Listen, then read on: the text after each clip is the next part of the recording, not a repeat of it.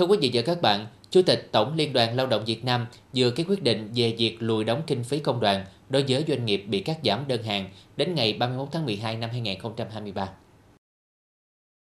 Theo quyết định, Tổng Liên đoàn Lao động Việt Nam đồng ý cho doanh nghiệp bị giảm từ 50% lao động tham gia bảo hiểm xã hội trở lên so với thời điểm ngày 1 tháng 1 năm 2023, kể cả lao động ngừng việc, tạm hoãn thực hiện hợp đồng lao động, thỏa thuận nghỉ không hưởng lương do doanh nghiệp bị cắt, giảm đơn hàng được lùi đóng kinh phí công đoàn đến ngày 31 tháng 12 năm 2023.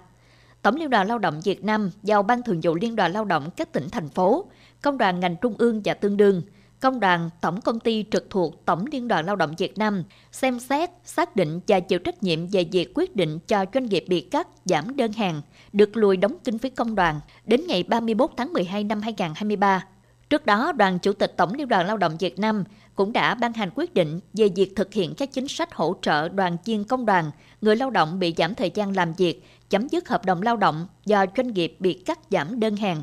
Đối tượng hỗ trợ là đoàn viên người lao động làm việc theo hợp đồng lao động tại doanh nghiệp có đóng phí công đoàn trước ngày 1 tháng 4 bị giảm thời gian làm việc, ngừng việc do doanh nghiệp bị cắt giảm đơn hàng. Mức hỗ trợ cho đoàn viên công đoàn từ 1 đến 3 triệu đồng. Người lao động không là đoàn viên công đoàn được hưởng mức hỗ trợ bằng 70% so với mức hỗ trợ đối với người lao động là đoàn viên công đoàn. Theo luật công đoàn năm 2012, kinh phí công đoàn cho cơ quan tổ chức doanh nghiệp đóng bằng 2% quỹ tiền lương làm căn cứ đóng bảo hiểm xã hội cho người lao động.